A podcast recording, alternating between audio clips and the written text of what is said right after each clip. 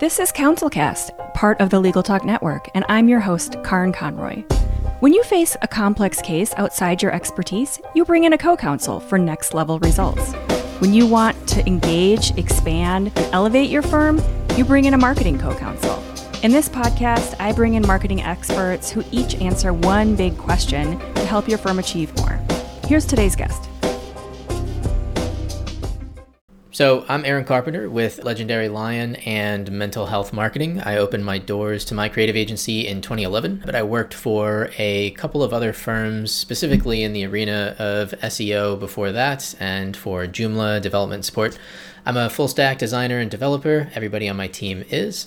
And we just love tinkering on the web. On the weekends, you'll find me tinkering on some new piece of code or framework or something like that because uh, that's what I love to do. Fun. I have more of a design background myself, but I do love kind of getting into the code and figuring that all up until a certain point. and then I kind of get to a point where I'm like, okay, I'm I'm I'm done here. Like this is getting, you know, where I need my team to come in and help with that. But I do think there's some serious value in working with people who actually know how a website works and what's required of it, what is going to be a challenge, what's going to not work necessarily on a website from their own understanding of being able to get in there and, and do it and not just like, oh, I've seen a website once. All right, so today we are going to talk about website growth because this is the topic that basically everybody's looking for. I mean, not just necessarily website growth, but growth in general. But we're going to hone in on websites specifically and talk about how you can kind of create a system to support your growth and make sure that you're on track and measure it and do all those good things that are important with websites and marketing and your firm and making sure that things are going the right way. So let's start with talking about growth in general.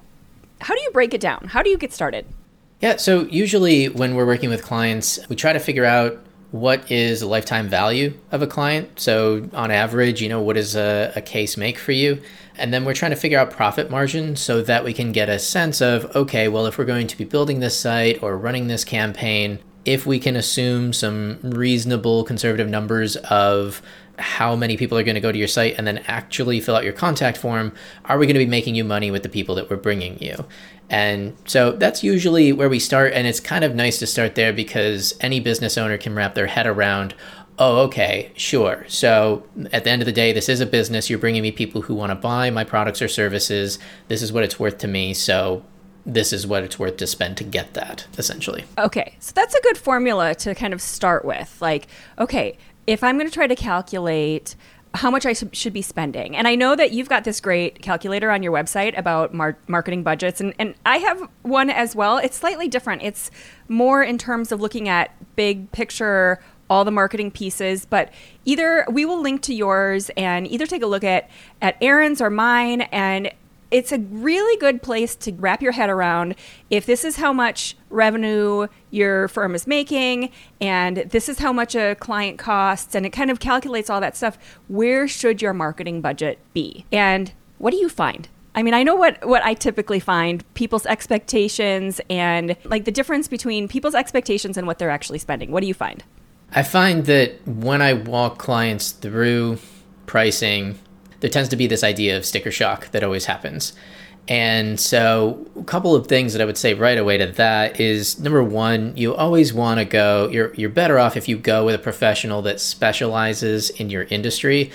Just just by doing that, you're already going to be in a space where the person more understands your industry, knows how to bring value to that through their trade. So, for instance, we tend to focus on mental health, mental health marketing, and therapists, um, psychologists, that type of market. I know what that industry is doing and I know how they can grow their practice from like a solo position to a small group practice to a group practice with multiple locations. I do have clients in other spaces because I run a creative agency, so sometimes I take other projects and I have some attorney clients as well, but I don't know what's going on in that industry probably as well as you do. And so that's the first thing I would say is find a professional you can work with that really knows what's going on there. Yeah what are i'm going to interrupt real quick because what are I, I, know i have the same conversation all the time. Like why you know my nephew has a creative agency and they just kind of work broadly and generally and it's kind of like you know a general practice attorney or a general practice medical doctor or whatever. What do you say when people ask you what what's the benefits or actually more specifically what are the pitfalls that someone might face who let's just say in your example they're a mental health professional they're coming to you and they're comparing possibly working with you versus possibly working with a generalist what are some of those pitfalls that a generalist who hasn't done as many projects that are specific to the kind of work you've done what are some of those pitfalls that they they kind of face Sure. So I can speak pretty clearly on this question because I also consult through DigitalOcean, other creative agencies, and like how to actually run the business. And the major pitfalls as a customer when you hire a generalist are that that person is trying to be a jack of all trades. So their service offering is not as clear cut or as value forward for you as it could be if you worked with someone who really understood your pains your goals and all of that so they build that into their solution that's really the biggest thing the second biggest thing is that you tend to spend even if you spend a little bit less because they're not a specialist you're actually getting less bang for your buck in my opinion because you will end up spending a little bit less on your bill, but the quality of what's delivered is subpar compared to what it could have been to such a degree that had you spent more, you probably would have made more and offset that cost. Yeah. And I can't tell you, and I'm sure you've had this experience too, the number of times where you see those websites and I'm like, what? Who who did this? And you know, I scroll and sometimes they've got the attribution down in the footer and you can tell that there's some nice graphics and maybe there's some nice functionality, but message wise, once you get kind of past those surface level things, message wise, visuals wise, they're going for very cliche things. And they just don't even understand necessarily what's cliche because they don't look at these websites all day, every day, like you and I do, where it's like, okay, I know like the top 10 stock photos I'm not going to use are gavels, scales of justice, you know, like these things that are the first thing that a generalist is going to think of because they're like, well, when I think attorney, I think gavel, you know, and so, and they don't, they haven't kind of swum in that soup long enough to know, okay, no, that's a no because that's so cliche. And I'm sure there's, it's the same for you. Yeah, it definitely is. I imagine the closest comparison I could draw is that, you know, if it's a DIY website or someone hired a friend of the family, it's pictures of people depressed with their hands and their head and their oh. I know oh. exactly. I've seen those stock photos. yeah. What are we selling here? Are we selling like working on your life and each day getting like to a better lifestyle and a healthier lifestyle or are we selling sadness? And I often, you know, it's also not a drug commercial where you're frolicking through the the you know daisies, whatever. Da- yeah, the prairie is the word I was searching yeah. for, but. So, you know, you, you strike a healthy balance, and that's kind of, you're obviously, when we're working with clients, what we're really trying to do, because it's so specialized to the therapy market, I think, is usually when someone is looking for a therapist, they've experienced a crisis moment not all that dissimilar to attorneys probably and so they just immediately search for what is the solution to my problem? and they're judging you and your business based on what they see and if it doesn't resonate they're gone.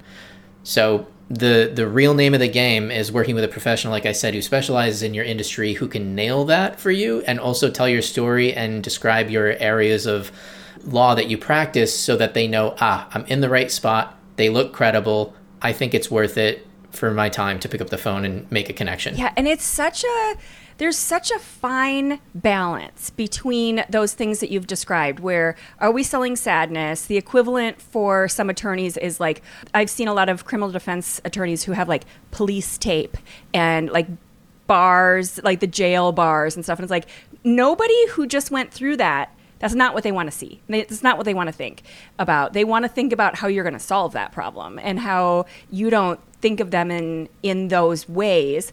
And same for therapists. They don't want to be thinking about how sad they are or how frustrated or whatever that negative feeling is. But at the same time, you don't want to go full on I, I, like that description of the drug commercials like skipping through the prairie with the the flowers and like I know exactly what you mean. It's like oversaturated and and then you get the voiceover with all the disclaimers on the commercial. you know, it's like so bad.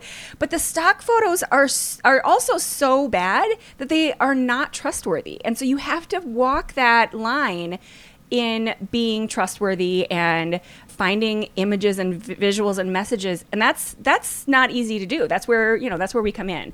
So let's talk about so obviously we need the website. So let's bring it back to growth. So we've obviously figured out we need to work with someone who understands this industry and has done this a few times at least. Like you don't want to just hire your nephew because they need a few hundred bucks you know? Okay so we've got the person. Now how do you set up your systems for for planning for growth Sure.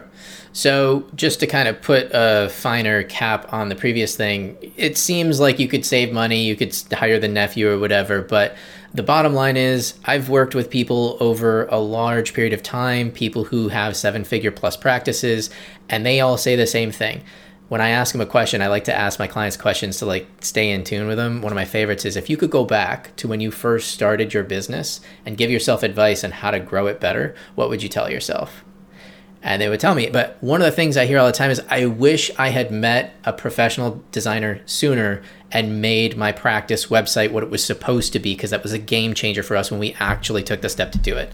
So then, how do you start to measure this stuff? Well, classics are going to be like you have Google Analytics and you use Yoast SEO and you use all those things. And those are all great tools. But in my experience, at the end of the day, owners are really interested in okay, well, I paid you this much what did you bring me? So, having some sort of system set up with your professional where you can reliably get a report or have some sort of tracking that's a little bit more simple than you like learning all of Google Analytics and spending time with your professional, like trying to talk to about how do I create this report? That's really not something that you would probably do with your accountant, right? So I use like accounting as a good analogy often because it's another profession that requires a lot of experience to do well, but ultimately they're handling something for you that you don't want to be doing all day every day. There's some involvement, but it's not it's not you doing your books anymore. It's kind of the same with your website. Yeah. Oh gosh, and it's tax season and I'm like feeling that in a big way because it's like, oh, if there is one area that just turns my stomach that's it. And it's like, you know, finding the right person to manage and control and make sure that it's maintained similar to your website and your marketing is key. And so you don't have to sit and babysit it number 1 and you don't and you also have confidence and faith that it's that it's going to be done and it's going to move you towards that whatever that goal is.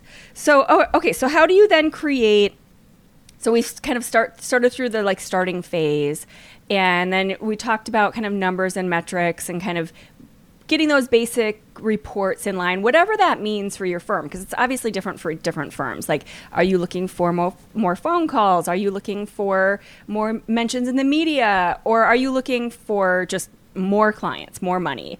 So, measuring that, because there is a, usually a gap between the numbers that are coming on the website and knowing how many of those convert to actual sales. And that's where your reporting comes in, right? How do you recommend people keep track of that gap? Just spreadsheets or their intake person or, or how, what do your clients typically do in order to keep track of that? Yeah, generally the best method is an intake person because there's no guarantee. Like if you're doing organic SEO or paid advertising or pick your pick your marketing tactic, there's no way to truly know that that person didn't search for you but then found you again another way and then pick up the phone or if you're and if you're not tracking your phone calls through some service or something then really just the best method is the low fidelity one of when your phone rings have your person ask how'd you hear about us?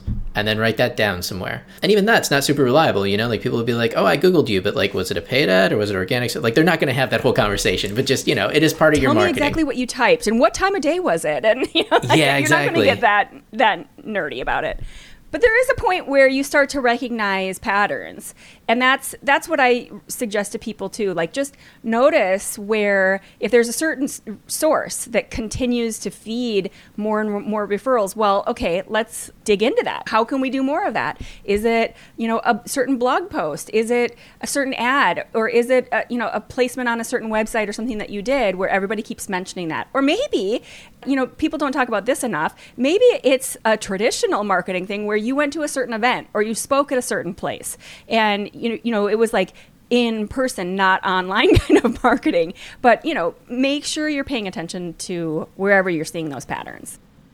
Yeah. And the first thing people are going to do when they're vetting you is search for your site or search for your firm. So it always comes back to that, making sure that that's locked down. But yeah, I have a client who is a law firm and they're a little bit bigger. And one of the things that I realized in working with them is that needs change as a firm grows. So you can, for instance, really be trying to hunt down work and get the bills paid and everything as you're starting the firm. But then as you start to hire on more associates and different things and, and, and bring on partners, then it changes into more brand recognition and name recognition. And then it turns into, like at the higher levels, even media appearances and stuff like that.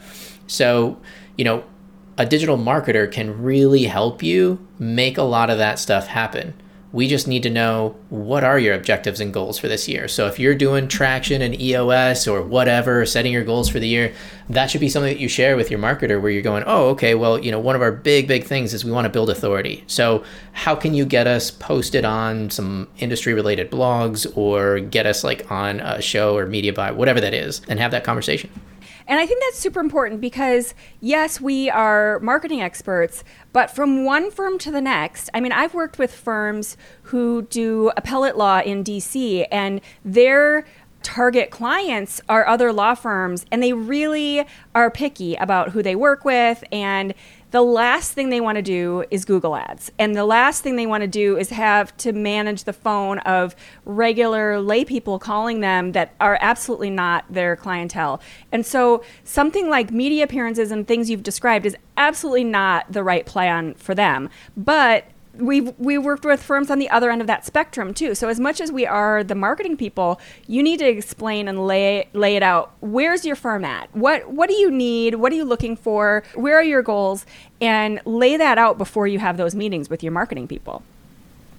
Yeah. Yeah, for sure having having those goals outlined makes it a lot easier even just on the website design and development front to know what are the main messages like what are we what are we trying to convey here on the site. So you know that having those goals outlined kind of makes everything else flow in the right direction so you feel like you're swimming downstream not upstream. Exactly. Yeah and then once you start it's it's like everything else. You know, you build that right foundation. You start with that strategy and that plan, and then as you go forward and you're making decisions about which social media to do, what kind of you know, whatever those marketing pieces are, you can kind of go back and say, okay, does this fit? And how does this fit? And what should we say about this? And you've already kind of defined that in a rough way so it makes everything easier. Like you said, kind of floating downstream. Yeah, I like I like that phrase because it makes people like oh like they check in with yeah I, that is more difficult for me to do like accounting. We talked about that. I hate accounting. I'm a business major. I hate accounting. It's like the worst thing in the world that was ever invented, but it's necessary.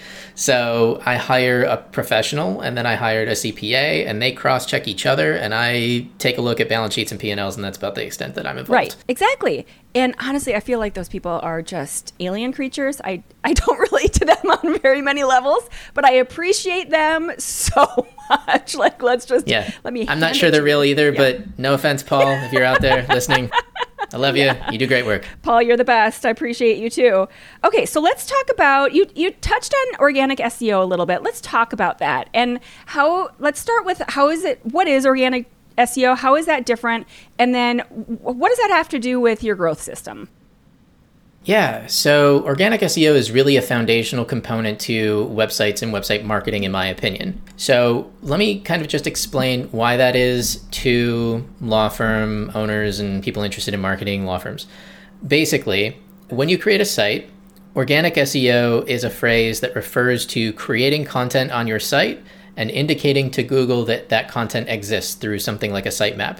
But generally speaking, it's just creating content and posting it to your site. So, why is that important? Well, number one, it's a long term strategy. When you create content and you post it, it often takes roughly 30 to 60 days for Google to really pick it up and for it to settle in the rankings wherever it's going to settle. For instance, if you say, We practice tort law in Maine, then you create a page on that thing you do all of the things the SEO specialist knows they need to do, which is a variety of factors that, for sake of brevity, I'm not going to get no, into. It's a huge long but they list do that if they're doing it right. Yeah. right. They do that on that page, and they post that content, and it starts to rank. Once it ranks, every time you get a click on that, and an interested party is looking at your site, you don't pay for that click. Unlike pay per click marketing or advertising or whatever, you've already invested the money. It already ranks, so it starts to pay itself off. So you, the idea is that you make more and more of those pages. It's foundational and a first step, in my opinion, because if you choose to do paid marketing later, you can run those ads directly to those organic pages, which are hyper relevant for that specific term. So if you want to run an ad on tort law, you run it to your tort law page. You get something that Google calls a high quality score. Quality score is the term. And essentially, what that will do for you is they will rank your ad higher than your competition and charge you less because your ad is more relevant for that thing and they're interested in users being very satisfied when they click on ads that they get what they want. Yeah. That's how that works. So you, just you you basically you, you benefit from the organic search results, but then you also benefit from leveraging other advertising systems too. That's why I feel like it's foundational. Yeah, and the organic results, even if you're talking about like you were your in your example, you're talking about the same page where you do some pay per click on the same page as where you started with some organic it resonates differently with the people who click on those things. So it's it is good to start with that organic and kind of build that traffic. But how many times have you had that question about, okay, well, how long is this going to take? Oh, yeah. I mean, well, so here's my answer to that. If I'm talking with a client and they go, How long is it going to take? Or can you promise me that you'll rank number one? I'll say, I don't know and no. And if anybody tells you otherwise, run for the hills because they're not a professional. I don't own Google. I'd like to, but I don't. So I can't make it do anything, but I'm very good at what I do. And that's what I remind clients. Like, I am very good at what I do. I've been doing it for a very long time. I wouldn't be selling you this if I wasn't confident that I could get it to work, but I cannot promise you that it works and you will pay me for my time. Right. Yeah. And I can't tell you how long it's going to take. I can tell you based on my experience what has happened for other clients, but they're in other markets, they have different practice areas, they have different amounts of content. There are things happening with their competition that I don't know and understand necessarily. Like I can see what they're kind of doing, but I don't know how much they're spending, all that stuff. So there's so many factors that to try to make any kind of a promise is really it's kind of it's disingenuous. It's not possible. It's just not possible. Yeah, there's a lot of snake oil in SEO work. The people that do it honestly will give you answers like that. I can't make that promise. I don't have guarantee. But you could have a guarantee, I guess, as an agency, but like you know, the bottom line is like when I explain it, well, when I talk to other agencies, I say that you shouldn't have a guarantee. But when I explain it to clients, I explain it like this look, I, I need a minimum of like three to six months to be able to do what I do because when I start to post those pages and see how Google reacts, I may need to course correct. There are also a lot of different strategies and tactics that I can employ on those pages that it's not that, that can make it successful. It is not a commodity. neither is website design. So that's really important, I think, if you're listening to consider that like it's not all the same and you do get what you pay for. So on the website side and on the SEO side, it's you're really paying for a professional who I often say like if, if web design is a book this thick and I'll I'll motion like about an inch, SEO is this thick and I'll motion two inches. Like it is just so much more that goes into that and like I said, you get what you pay for. Well and I was just gonna back up and go into that idea of course correcting for a moment because people who have listened have heard me say this over and over and over. If you are not what you call course correcting, but what I don't, eh, I can't stand it when people call this mistakes or failures or anything even slightly negative because for me it's data and it's research and it's it's figuring out what's working. And this is the process. And it's not negative. It's not that i did something wrong. It's not that we were spending your money the wrong way or you know any any way that someone might look at that and think oh my gosh wait what's this course correction thing you're talking about?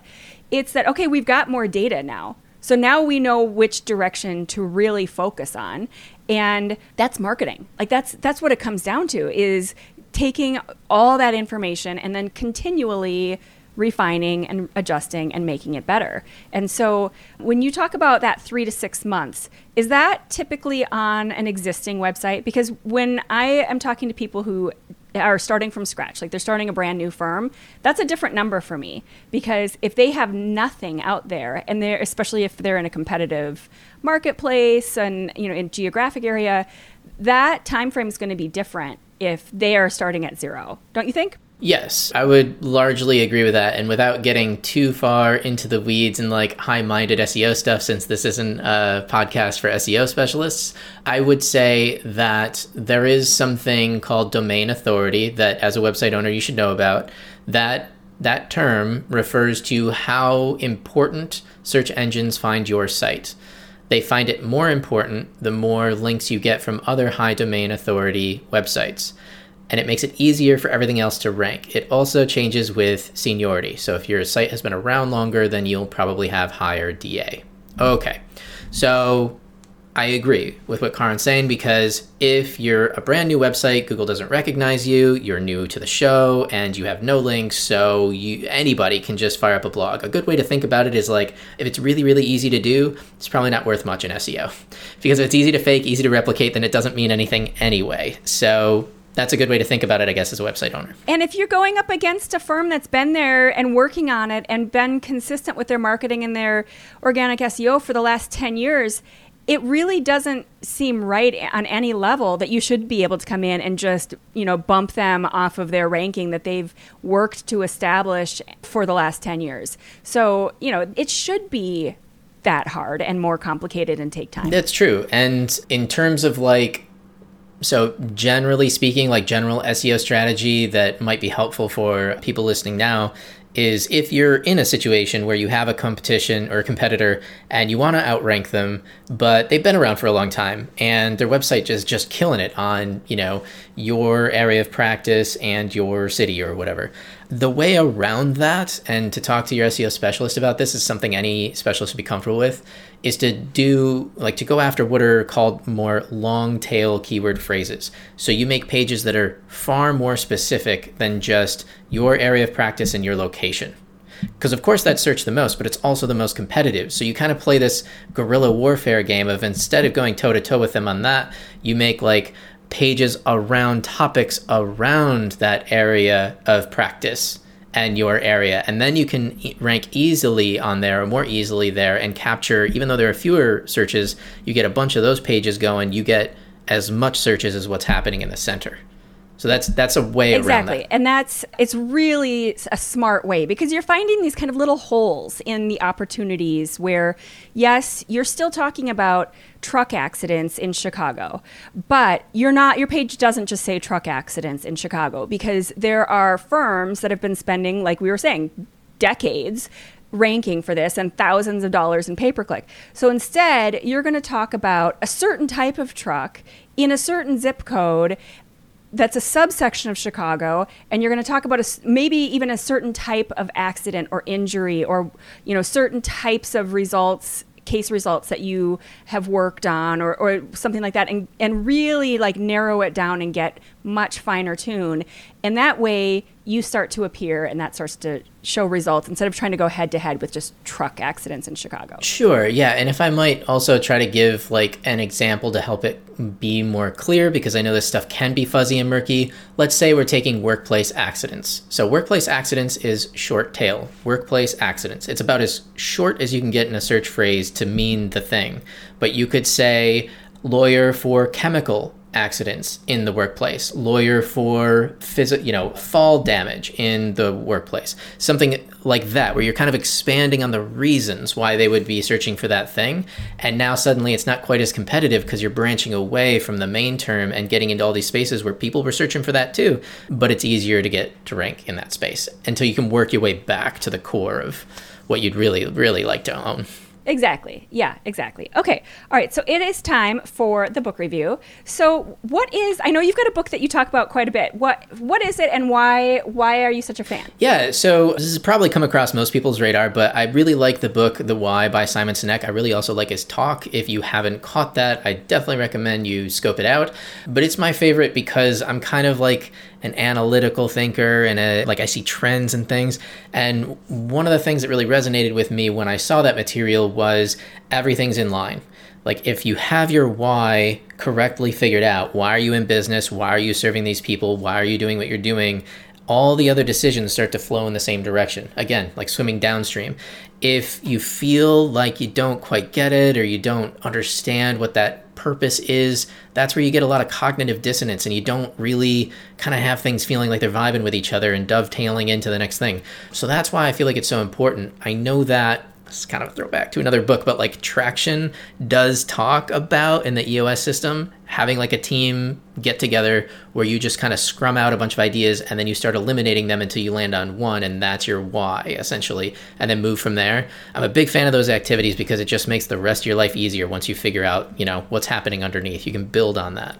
Yeah, I you know, going back to the idea of strategy and foundation and building those things correct. And even branding we didn't get into that obviously but for the same reason that you were talking about you know when you talk to your clients that you've you know worked with for years and years and what do they wish they could tell their younger self?